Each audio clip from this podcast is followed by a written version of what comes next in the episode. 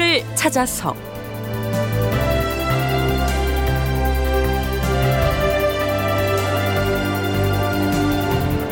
제 529편 사육신. 극본 이상락 연출 김태성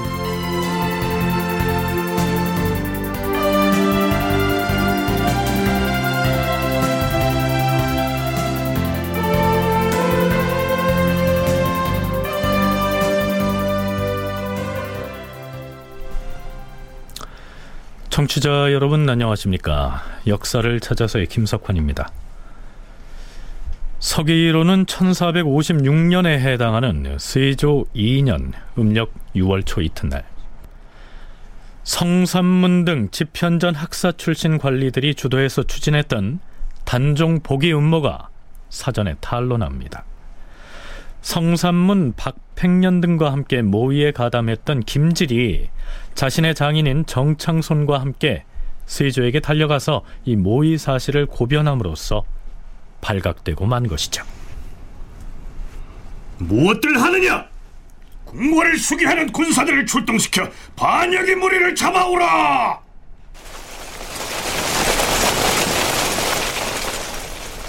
도승진은 당장 승정원의 승지들 모두 집합시키라!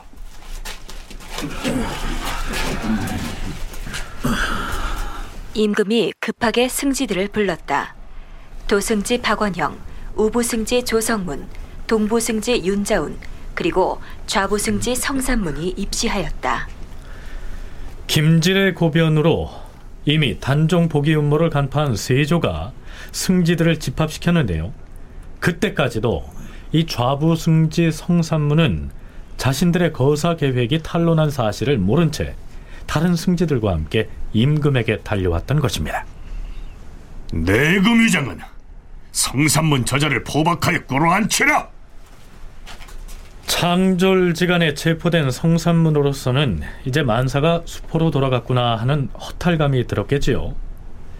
세조실록에서는 이 대목을 임금이 성산문에게 김질과 무슨 의논을 했느냐고 물었으나 성산문은 하늘을 우러러보며 한참 동안 말을 하지 못하였다. 이렇게 기술하고 있습니다. 바른 대로 토설하지 못하겠느냐? 아니 되겠다. 성산문 저자에게 곤장을 쳐라. 예.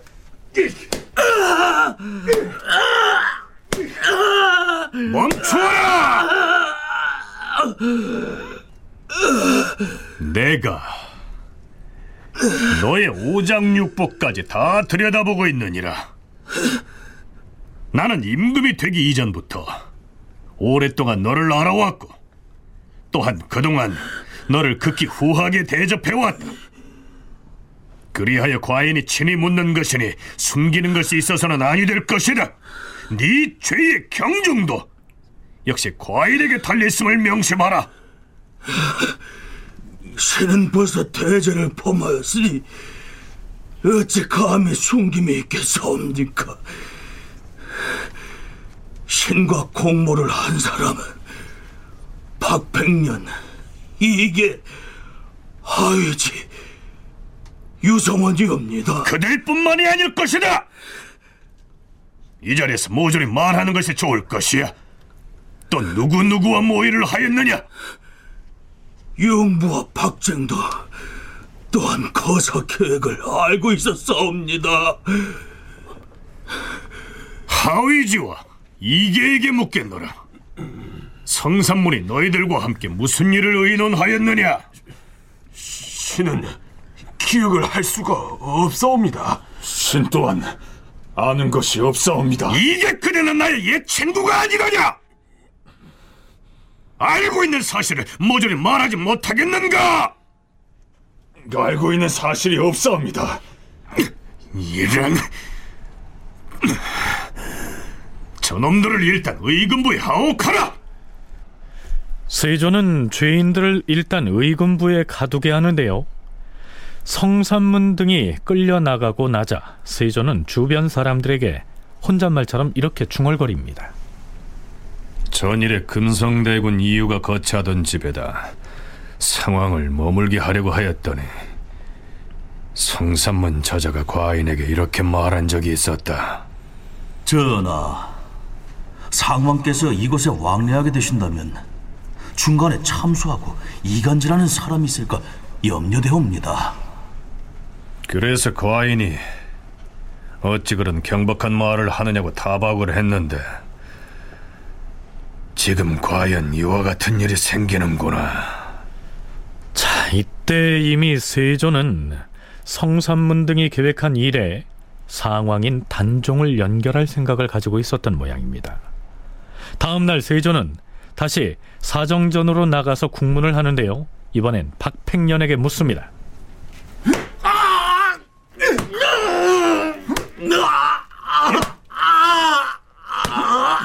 권장을 멈추어라.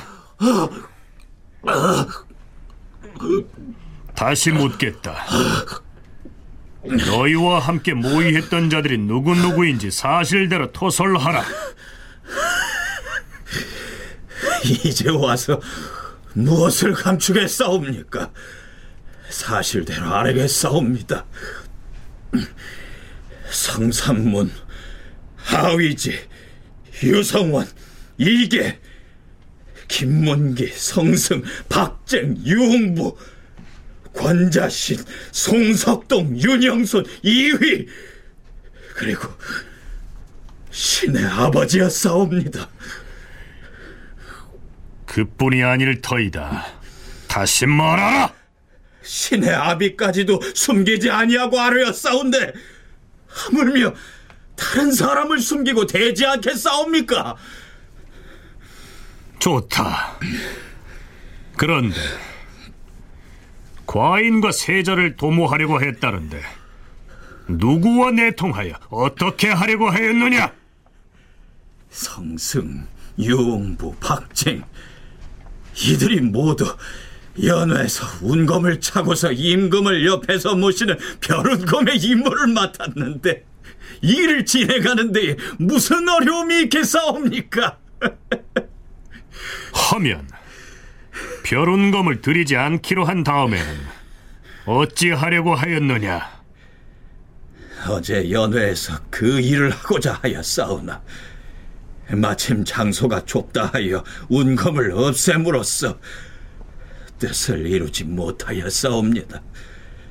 그래서 부득이 계획을 미루었다가 후일에 전하께서 농작물의 작황을 돌아보러 행차를 하실 때에 노상에서 대기하고 있다가 거사를 하고자 하였사옵니다.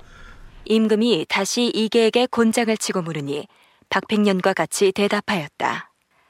나머지 사람들도 다 공초에 승복하였으나 오직 김문기만이 불복하였다. 밤이 깊어지자 모두 하옥하라고 명하였다. 도승지 박원형, 좌참찬 강맹경, 좌찬성 윤사로, 병조판서 신숙주, 형조판서 박중손 등에게 명하여 의금부 제조 유남을 비롯하여 대관 등과 함께 그들을 다시 국문하게 하였다. 한편 유성원은 집에 있다가 일이 발각된 것을 알고 스스로 목을 찔러 죽었다. 6월 6일 임금이 팔도 관찰사 등에게 유시하였다. 각 도의 관찰사들은 들어라. 근일은 이계, 성산문, 박팽년, 하위지, 유성원, 박중립, 권자신, 김문기, 성승, 유흥부, 박쟁 등의 무리가 몰래 반역을 꾀하였으나 다행히도 천지 신명과 종묘 사직 신령들의 도우심으로 흉포한 영모가 드러나 그 죄상이 다 밝혀졌도다. 그러나 아직도 백성들이 두려워할까 염려하니 경등은 과인의 뜻을 널리 선유하여 경거망동하지 말게 하라. 그리고 그 다음 날인 6월 7일 세조는 좌승지 구치관에게 명해서 의금부에 갇혀 있는 성산문 등에게 이렇게 묻게 합니다. 전하를 대신하여 묻겠다. 상왕께서도 역시 너희들의 영모에 함께 참여하였고 또한 그 사실을 모두 알고 있는가? 그러자 성산문은 이렇게 대답한 것으로 기록되어 있습니다. 물론 상황도 알고 있었다. 권자신이 그 어미에게 고하여 상왕께 알렸고 그 뒤에 권자신과 윤용선 등이 여러 번 상왕께 약속을 올리고 기일을 고하였으며 거사 당일 아침에도 권자신이 먼저 장덕궁에 나아가니 상왕께서 긴 칼을 내려주셨다. 자, 여기에서 거론된 권자신은 상왕이었던 단종의 외삼촌입니다. 그러니까 성산문 등이 이미 모의 단계에서부터 단종과 내밀하게 협의를 했고 거사 당일 아침에는 단종이 자신의 외숙에게 긴 칼을 내려주면서 독려했다. 이러한 내용이죠.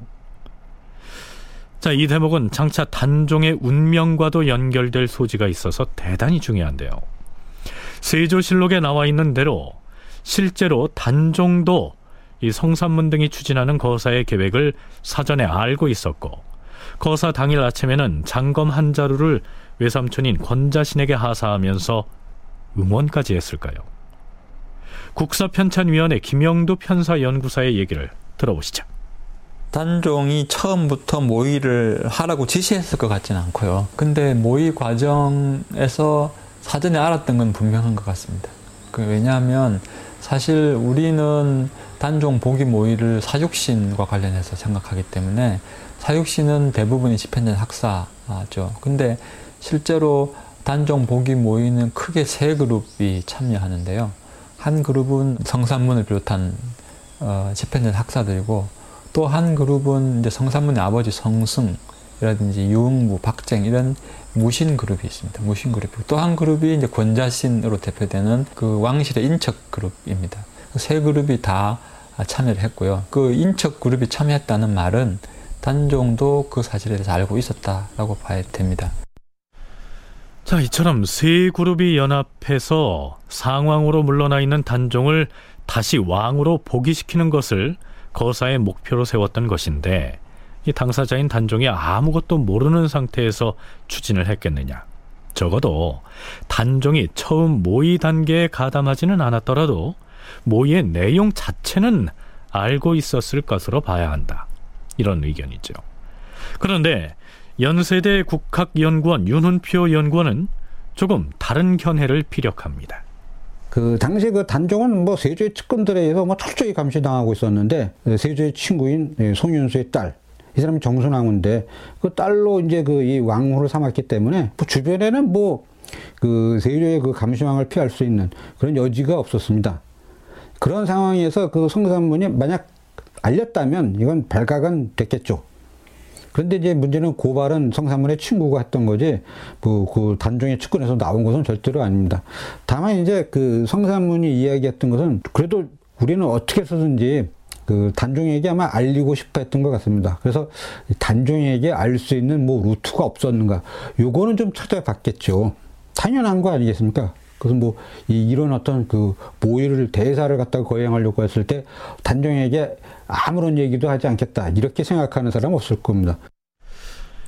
이 시기에 상황으로 물러난 단종은 상령으로 유배된 금성대군의 옛 집으로 출입이 제한돼 있었기 때문에 외부 사람을 만나서 반정을 모의할 엄두를 내기는 어려웠을 것이란 분석이죠.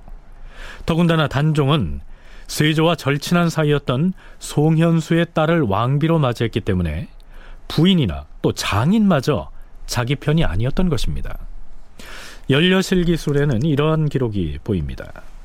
상왕이 금성대군에 살던 집에 나아가서 거주하였는데 삼군 진무 두 사람이 군사 10명을 거느리고 출입문을 파수하여 숙직하였다. 또한 의정부에서도 환관들과 별감들을 보내어 번을 서게 한 다음 사흘마다 승정원에 보고하도록 하였다. 이렇게 감시를 하고 있었던 것이죠. 그렇지만 단종을 국왕으로 복위시키려는 거사를 추진하고 있던 이 성산문이나 박팽년 등의 입장에서 본다면 어떻게든 자신들의 거사 계획을 단종에게 알리고자 시도는 했겠죠. 세조 측에서 바로 이 점을 노렸을 것이다. 이러한 얘기입니다. 어떻게든 그 이 상황에게 알리려고 했다. 요거를 가지고 이제 왜곡, 과장 그런 걸 이제 했던 것이죠. 그래서 모의한 것처럼 이제 몰아넣겠죠.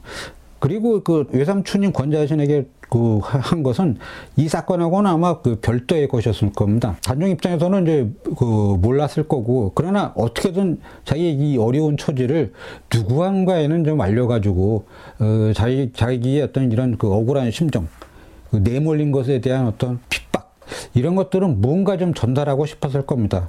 근데 뭐 가까운 사람은 권자신 하나밖에 없는 거죠. 그래서 이제 권자신에게 이제 이야기를 그 했는데 불평 불만 자기 어떤 속마음을 이야기했는데 그걸 그냥 막 긴 칼이라고 해가지고 아주 크게 뭐 큰 일을 도모한 것처럼 크게 부풀린 것.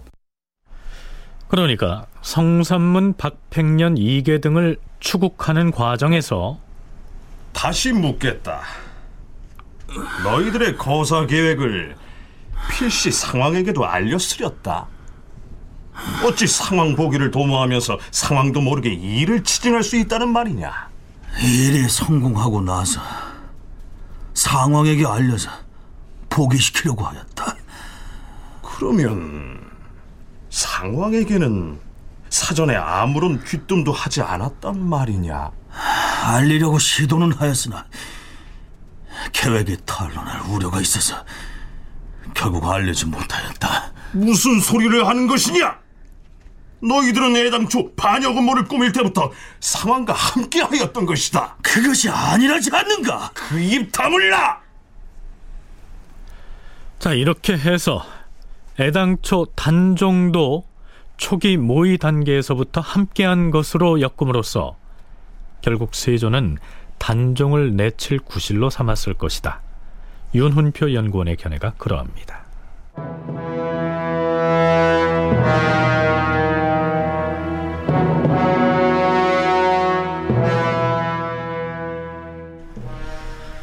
단종 보기운동 가담자들에 대한 세조실록의 신문 내용은 앞에서 전해드린 바와 같습니다.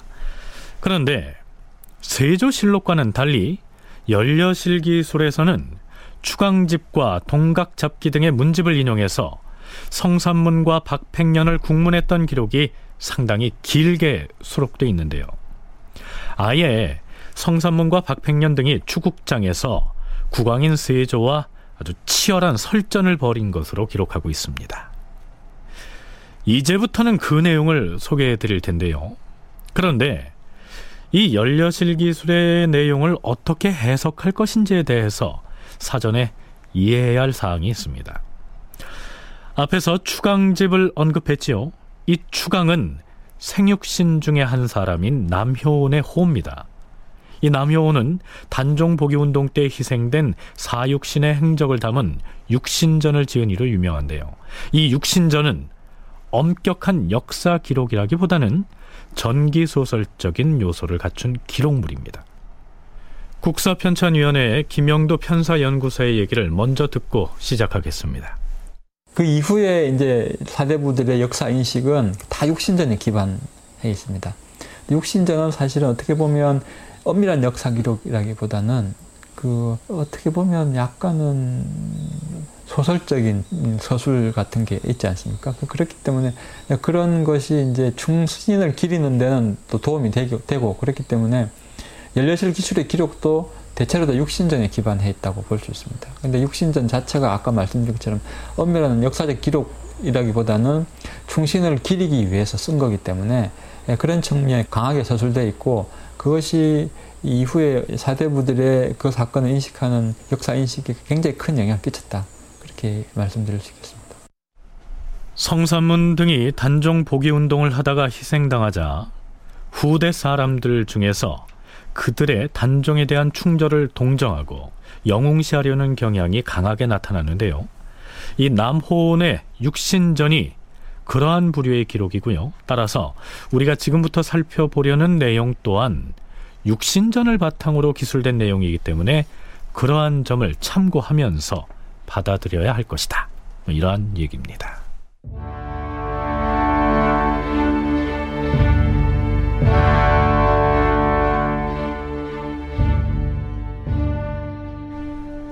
자, 그럼 연려실 기술에 올라 있는 바로 그 추국 현장의 기록을 살펴보죠. 좌부 승지 성삼문 저 대역 죄인을 당장 끌어내려 무릎을 꿇려라. 예. 세조가 무사들을 시켜서 성산문을 끌어내린 다음 김질이 고한 말을 성산문에게 신문하여 확인하였다. 성산문은 한참 동안 하늘을 쳐다보고 있다가 김질과 대질해 달라고 하였다. 세조가 김질을 시켜서 그 내막을 말하게 하자 도중에 성산문이 크게 웃었다.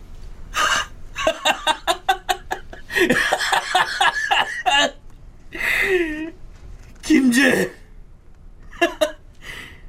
김질 저자가 한 말은 그 취지는 다르지만 실상은 모두 맞다. 우리 상왕께서 춘추가 젊은데도 불구하고 왕위를 넘기고 말았으니 상왕을 다시 왕으로 세우는 것은 신하로서 마땅히 해야 할 일인데 무엇을 자꾸 묻는 것인가? 이윽고 성산문은 박팽년, 이계, 하위지, 유성원, 유흥부, 박정 등과 그 계획을 함께 했다고 말했다. 그러자 세조가 언성을 높였다. 음, 어찌 너희들이 나를 배반할 수 있단 말이냐? 우리는 우리의 임금을 포기시키려고 했다. 천하에 누가 자기 임금을 사랑하지 않는 자가 있는가? 어찌 이를 두고 모반이란 말할 수 있는가? 나의 마음은 나라 사람들이 다 안다. 나리가 남의 나라를 도둑질하여 빼앗았으니 이 성산문이가 신하로서 차마 임금이 배출되는 것을 볼 수 없어서 나선 것이다. 나리는 평소에 곧잘 주나라의 희공이 되겠다고 했는데 그 주공이 조카의 왕위를 빼앗았는가?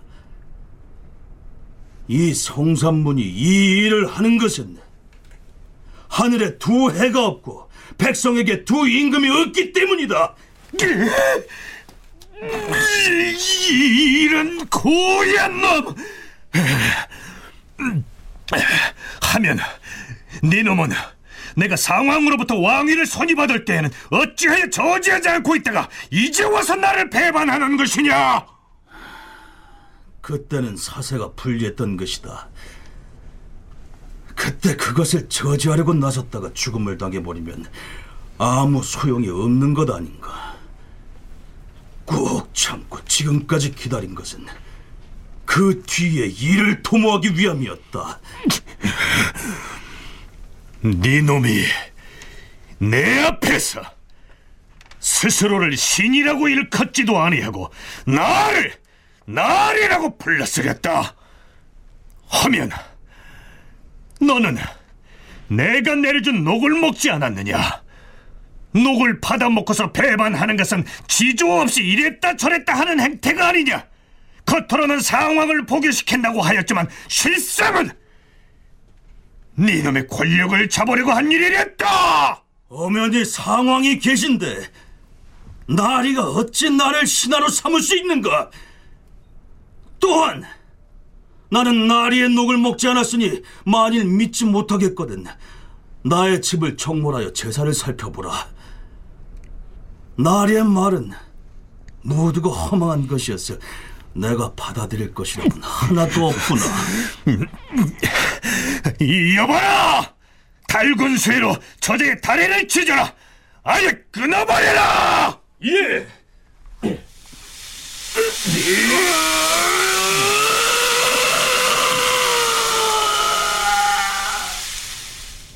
세조가 극도로 노하여 무사들로 하여금 쇠를 달구어서 다리를 끊고 그 팔을 끊었으나 성사모는 얼굴빛 하나 변하지 않고 있다가 쇠가 식기를 기다렸다가 이렇게 말하였다.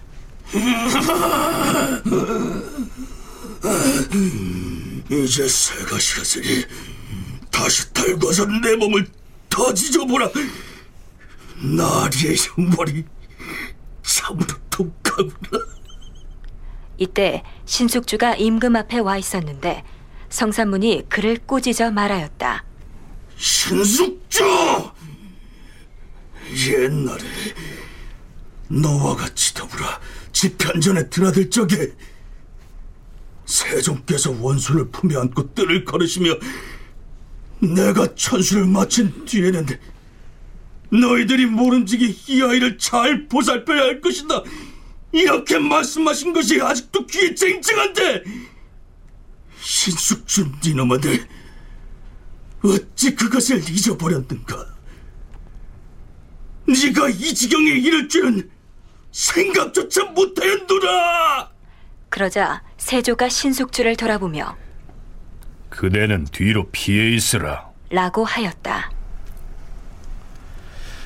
자, 성산문을 적극적으로 지지하는 입장에서 듣는다면 앞에서 소개한 내용이 매우 통쾌하게 들리지 않습니까? 그러나 불에 달군 쇠로 다리가 끊어질 정도로 형벌을 가했는데도 눈빛 하나 변함없이 의연했다. 뭐 이런 내용들은 성산문의 충정을 드높이고 조카로부터 왕위를 찬탈한 세조를 초라하게 만들기 위해서 과장되게 표현했다고 봐야 하겠죠. 제가 보기에는 가공의 이야기가 굉장히 많았을 것 같습니다. 즉 성산문의 이야기를 가지고 군문하는 측 세조 측에서도 나름대로 약간 좀 보탠 부분이 꽤 있었을 거고요. 그다음에 그, 그 사람들의 어떤 죽음을 억울하게 보았던 사람들도 나름대로 또 보탠 부분이 꽤 있었을 겁니다. 그래서 이제 그 중에서 막 그 설전이 벌어졌다고는 생각되지 않는데 그 설전을 마치 벌려가지고 세조를 궁지에 몰아넣었던 것처럼 묘사함으로써 아마 이제 후대 사람들은 굉장한 그 성취감, 어떤 시원함, 야, 멋있다, 훌륭하다, 좋다, 잘했다. 이러한 어떤 그 감정을 아마 그 간접적으로 얻었을 것 같습니다. 그래가지고 부풀려졌고요. 앞에서 성산문이 신숙주를 향해서 세종의 신하로서 집현전 학사였던 시절을 상기하면서 그의 변절을 호통치는 장면이 나왔는데요. 그 내용이 사실이든 아니든 집현전 학사들의 진로와 처신이 이 극명하게 갈라진 상황을 상징적으로 보여준 대목이라고는 할 수 있겠죠. 세종 세종 말부터 문종 단종 때에 이미 이제 집현전 학사들이 이제 상당히 경력이 쌓여 있고 집현전에 이제 고위직까지 올라간 다음에는 이제 그 위로 가려면 재상이나 뭐 판사나 이런 식으로 가야 되니까요. 그래서 이제 좀 정치의 어떤 배경 역할을 하는 그뭐 음, 뭐 사상적인 지식적인 배경을 만들어주는 역할을 하는 하는 데서 직접 정치를 할 수 있는 이제 경륜을 쌓은 나이가 됐고 그래서 이제 대체로 무난한 그런 전국이었다면 어, 3사라든지 아니면 뭐 6조라든지 이런 데 책임자로 나갈 수 있는 상황인데 이제 그렇지 않았기 때문에 이제 경쟁을 하게 됐다고 보여지고요.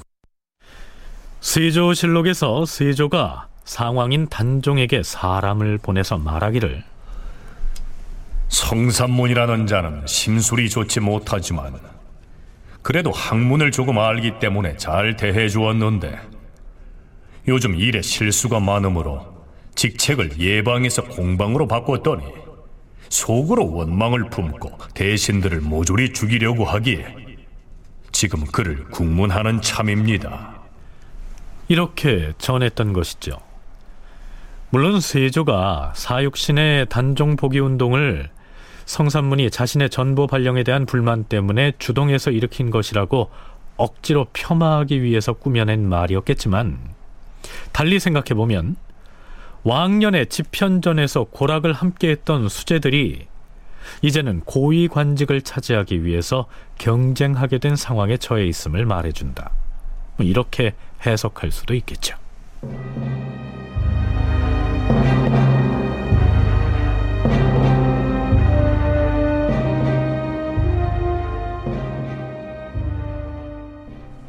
자, 그렇다면 박팽년을 비롯한 다른 인물들에 대해서 연려실 기술에서는 어떻게 기술하고 있는지 살펴보죠.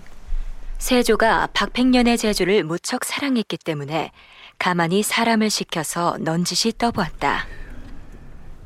네가 과인에게 항복을 하고 영모를 안 했다고 부인을 하면 살 수 있게 해줄 것이다. 박팽년은 그저 웃을 뿐 대답을 하지 않았다. 그러다가 말했다.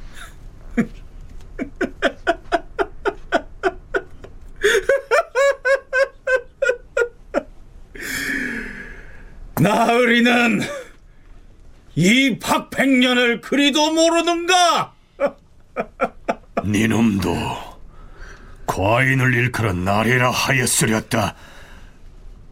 니놈은 과인이 즉위한 뒤에 이미 여태까지 스스로를 신이라고 일컬었으면서 그리고 내게서 녹을 타먹었음에도 이제 와서 신하가 아니라고 하니 가소로운 일이로다. 나는 상황의 신하로서 충청감사에 임명되었고 나으리에게 올린 문서에 단 한 번도 신이라고 일컫지 않았으며 나으리가 내린 녹도 먹은 바가 없다.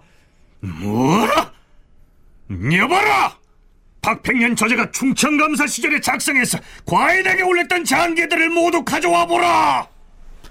이렇게 해서 박팽년이 작성해서 올렸던 장계들을 모두 가져다가 대조를 해봤다는데요. 신하가 임금에게 장계를 올릴 때에는 일정한 서식이 있었을 텐데 박팽년은 어떻게 해서 그 스스로를 신이라고 칭하지 않는 문서를 보냈고 또한 그것이 문제되지 않을 수가 있었을까요? 바로 이렇게 했다는 것입니다. 그 장계를 가져다가 대조해 보니 과연 신자는 하나도 없었다. 모두 거자로 썼던 것이다. 임금에게 공문을 올리면서 문서에 의뢰 써야 하는 신하 신자 대신에 모양이 비슷한 클 거를 써서 눈속임을 했던 것이죠. 물론 육신전의 근거에서 작성된 기사이기 때문에 박팽년이 실제로 그렇게 글자를 달리 썼는지는 확증할 수가 없습니다. 자, 이번엔 유흥부에 대한 문초 기록입니다. 그는 무반 출신으로서 거사 당일에 벼룬검을 맡아서 세조의 목을 직접 베는 임무를 맡았고요. 성산문 등과는 달리 당일에 이를 해치우자고 강경한 주장을 했던 인물이었습니다.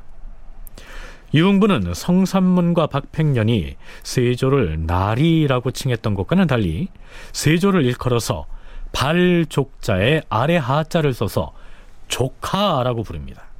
이 조카란 동년배 사이에 부르는 호칭이지요. 다음은 역시 유흥부에게 묻노라. 너는 그날 무슨 일을 하려고 하였느냐?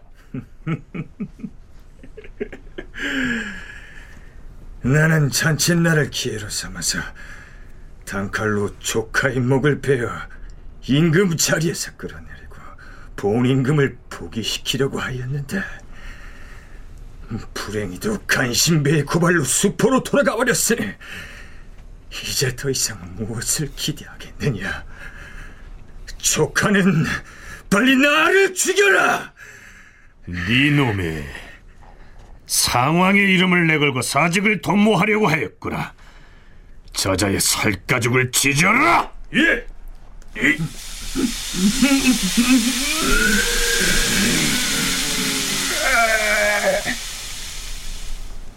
그런데 전형적인 무인이었던 유흥부는 예정했던 당일에 거사를 결행하지 않고 끝내 취소하고 말았던 성산문 등의 문반 선비들에게 아주 유감이 많았던 모양입니다. 유흥부는 성산문 등을 돌아보며 말했다. 사람들이 흔히 말하길 나약한 선생들과는 같이 일을 꾀할 수 없다고 하더니 과연 그렇도다. 지난번 궁궐에서 잔치하던 날에 내가 칼을 거두지 않고 써먹으려 했더니 너희들이 굳이 뭘 하였느냐? 만전의 계책을 세워서 나중에 다시 도모하자고 하는 바람에 오늘 같은 와를 당하고야 말았다. 너희들은 비록 인간이긴 하나 도대체 꾀가 없으니 짐승과 다를 바가 무엇이냐? 나는 이제 할 말이 없어 임을 담을 것이네. 조카는 더 알고 싶은 게 있거든. 저 도망머리 선비들에게 물어보라. 자, 그럼 마지막으로 이계와 하위지에 대한 기록을 살펴보죠. 이계는 불찜지라는 형벌을 받으면서도 천천히 세조를 향해 물었다.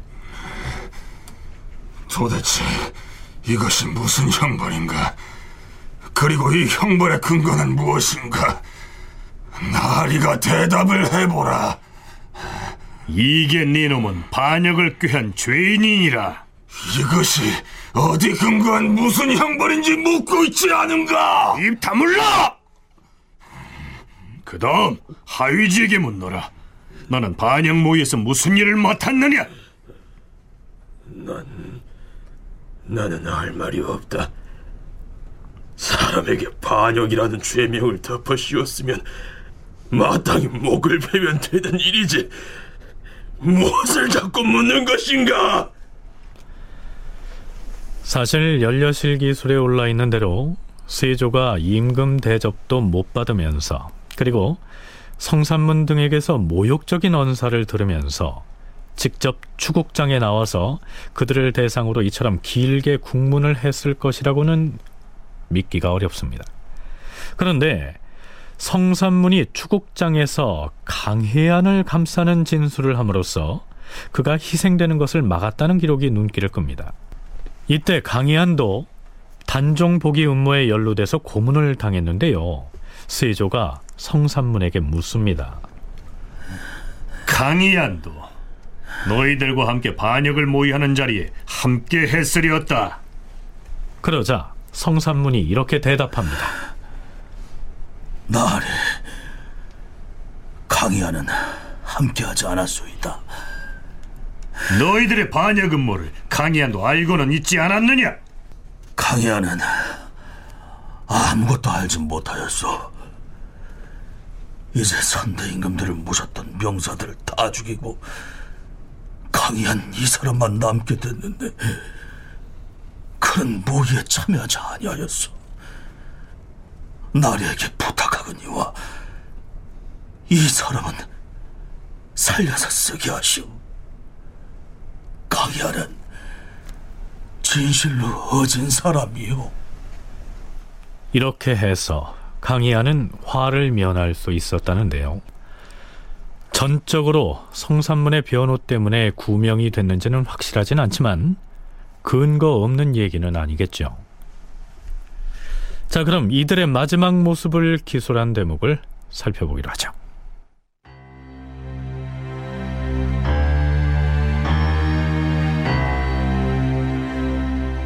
성산문의 대답으로 강야는 마침내 죄를 면하였다. 성산문이 나가면서 좌우에 있는 옛 동료들을 둘러보며 말했다. 그대들은 임금을 도와서 태평 성대를 이루라. 이 성산문은 저 세상으로 가서 지하에서 옛 임금을 배울 것이다. 성산문이 사지를 술에 묶어 찢어 죽이는 거열형 현장으로 가려고 술에 오르면서 시를 지어 읊었다.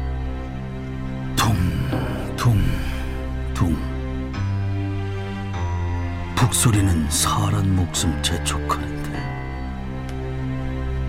머리 돌려 돌아보니 해는 이미 기울었네. 머나먼 황천길에 주막 하나 없으려니 오늘 밤은 이 몸을 네 집에서 채워줄고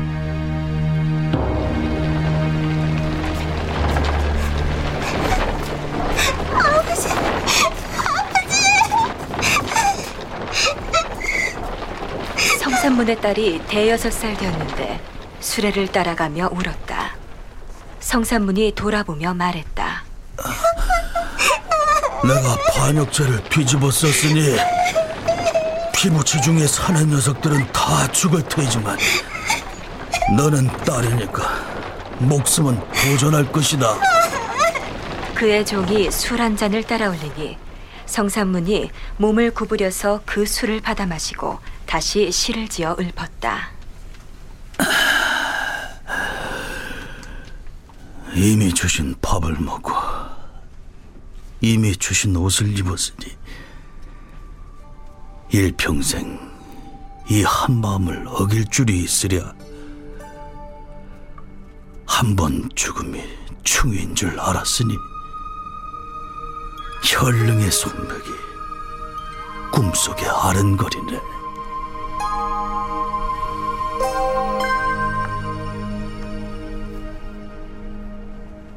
네.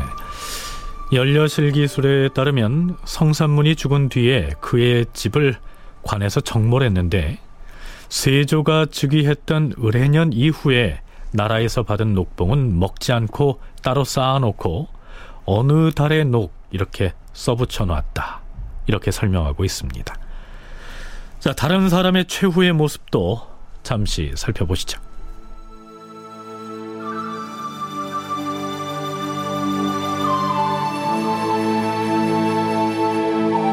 이게도 거열형을 당하기 전에 시를 지어 이르되 목숨이 중할 경우 삶도 또한 크거니와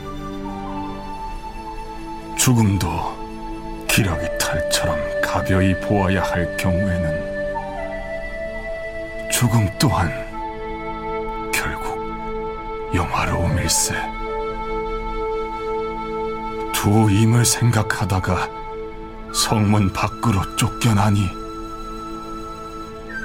혈릉의 솔빛만이 꿈속에도 푸르러라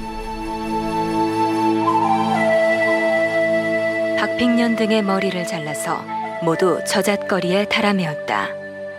이때 유성원은 성균관 사예로 있었는데 여러 선비들이 성산문 등의 최후를 고하니 곧 집에 돌아와서는 아내와 더불어 술을 마시며 연결하고 사당으로 올라갔다.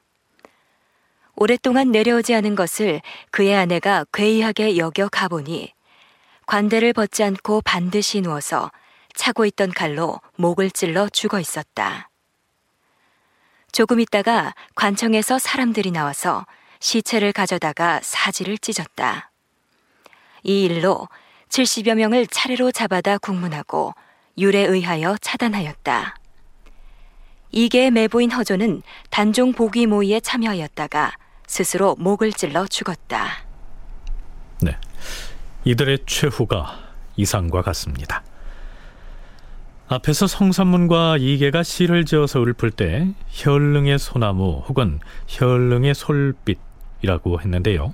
이 혈릉은 지금의 경기도 구리시에 있는 동구릉 중의 하나로서 단종의 아버지이자 세종의 아들인 문종의 능을 일컫습니다. 자, 이제까지는 연려실 기술에 나타난 내용을 소개해 드렸습니다. 세조실록에서는 그 내용을 매우 간략하게 적고 있는데요. 참고로 군기감은 병기를 만드는 일을 맡아서 하는 관청이며 이 환열은 수레로 사지를 찢어서 죽이는 형벌입니다. 드디어 문무백관들을 군기감 앞길에 모두 모아서 빙 둘러서게 한 다음 이계, 박팽년, 성산문 등을 환열하여 사람들에게 두루 구경하게 하고 3일 동안 저자의 그 목을 내걸었다.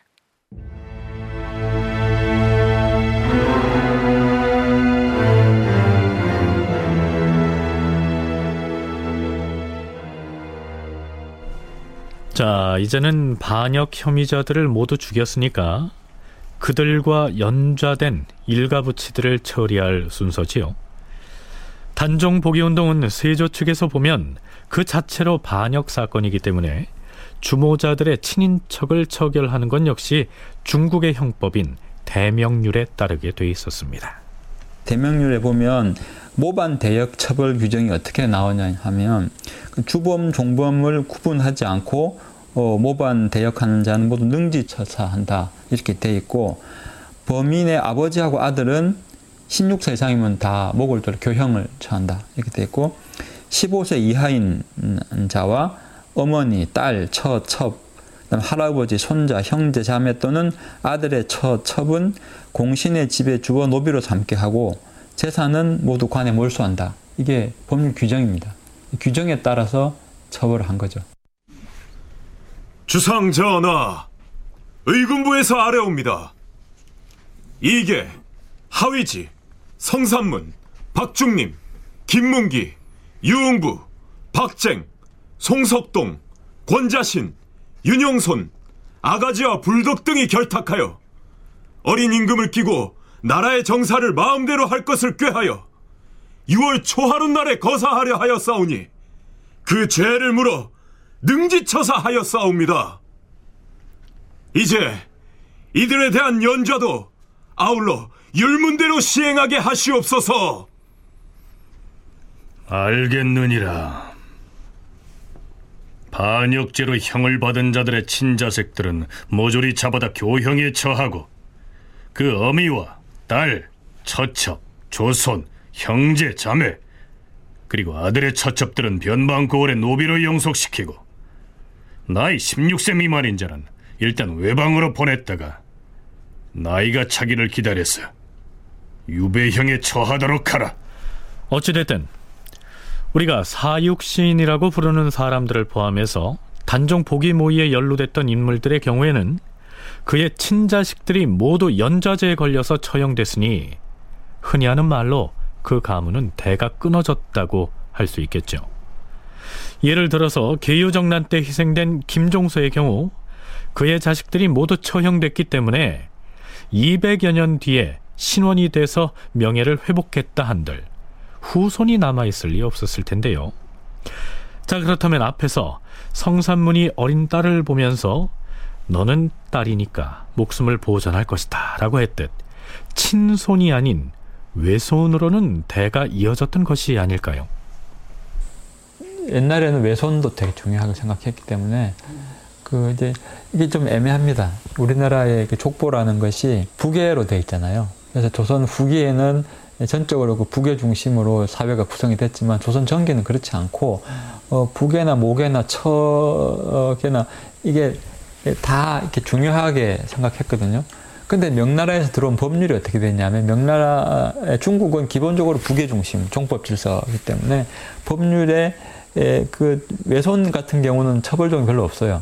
그러니까 그 명나라 형법을 우리나라에 적용했기 때문에 후손 중에서 한쪽 라인은 처벌을 별로 안 받은 거죠. 그런 사람들이 나중에 복권할 때 보면 일종 역할을 하는 것 같아요.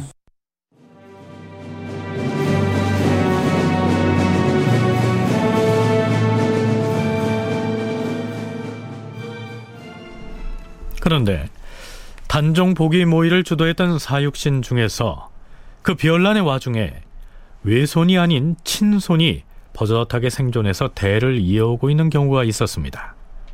박팽년의 둘째 손자가 그 장본인이죠. 한 가지 아주 재밌는 이거 예가 있는데 경상도 그 달수성고을에 묘곡마을이라는 마을에는 그 사륙신 중에 한 명으로 예, 유일하게 후손이 살아남은 게 그 박팽년인데 그 후손들이 그 털을 잡고 살았다는 그 마을이 있다고 합니다. 어떻게 이렇게 가능했냐면 그 원래 이 마을에 그 박팽년의 둘째 아들이 박기순이가 있었는데 그 처가가 있었던 곳이래요. 근데 그 부인이 도망을 쳐가지고 친족집에 이렇게 숨었다가 그 송종 때 신혼이 됩니다. 사육 씨는 금방 그 신혼이 돼요. 그래서 그 이때 다시 그 살아났다는 겁니다. 그래서 후손들은 다 벼슬을 합니다. 따라서 제가 보기에 법은 아주 엄격했는데 그 집행이 법의 엄격함은 따라지는 않았던 것 같습니다. 봐줬던 것 같습니다. 박팽년이 단종보기를 기도했다가 처형될 때 그의 아들과 손자들도 물론 모두 처형됐겠죠. 그런데 그때 박팽년의 둘째 며느리는 임신 중이었습니다. 자, 그 후의 이야기는 이렇습니다. 박팽년이 죽을 때 그의 아들 박순의 아내 이 씨는 임신 중이었다. 며느리 이 씨는 대구 교동현감 이일근의 딸이었다. 이 씨 역시 임신한 몸으로 귀향을 가게 되었는데 아버지가 현감으로 있는 대구를 선택하여 귀향 갔다. 조정에서 이렇게 명령하였다. 이 여자가 만일 아들을 낳거든 반역자의 손자이므로 살려둘 수 없으니 출생하자마자 죽여라. 그런데 며느리인 이 씨의 여자 종이 같은 시기에 임신을 하게 됩니다.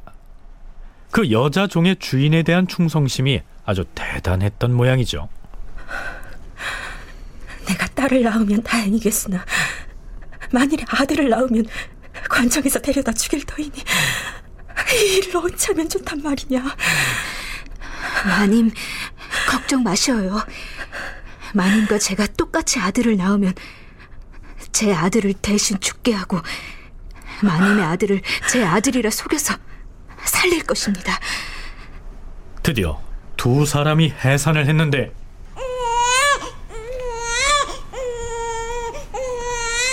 부인 여자 즉 박팽년의 며느리인 이 씨는 아들을 낳았고 그의 여자 종은 딸을 낳았다는 것입니다.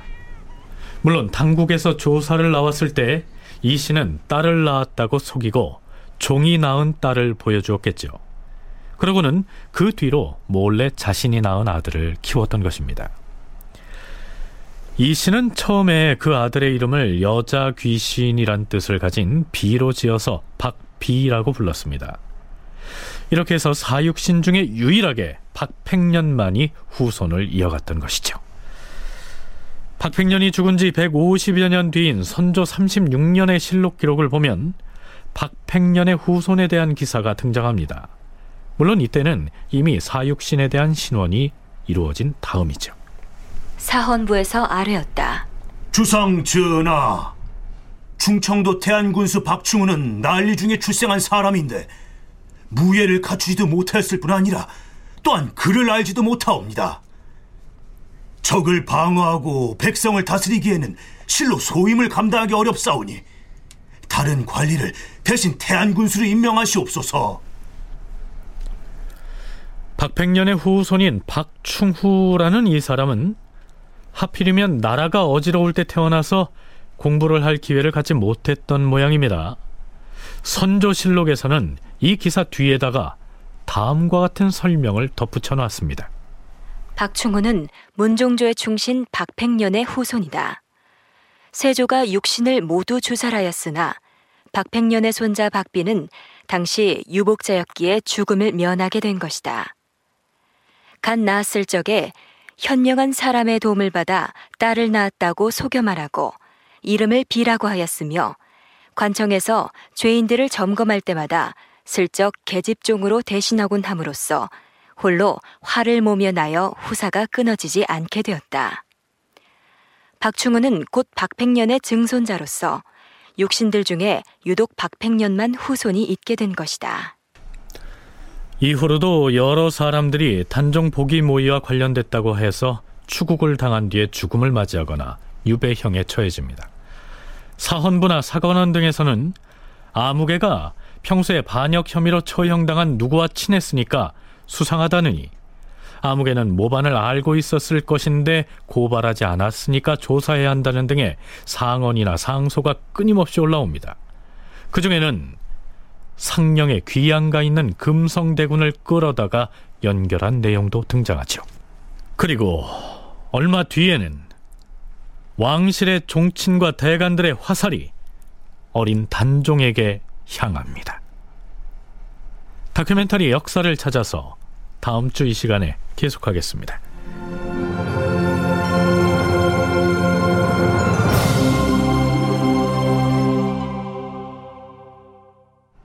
출연 양석정, 전종구, 박진우, 윤용식, 김현정, 송대선, 서승휘, 이승준, 장병관, 임호기, 공준호, 김경진, 김한나 낭독 이슬 해설 김석환. 음악 박복규 효과 신연파 정영민 기술 이진세.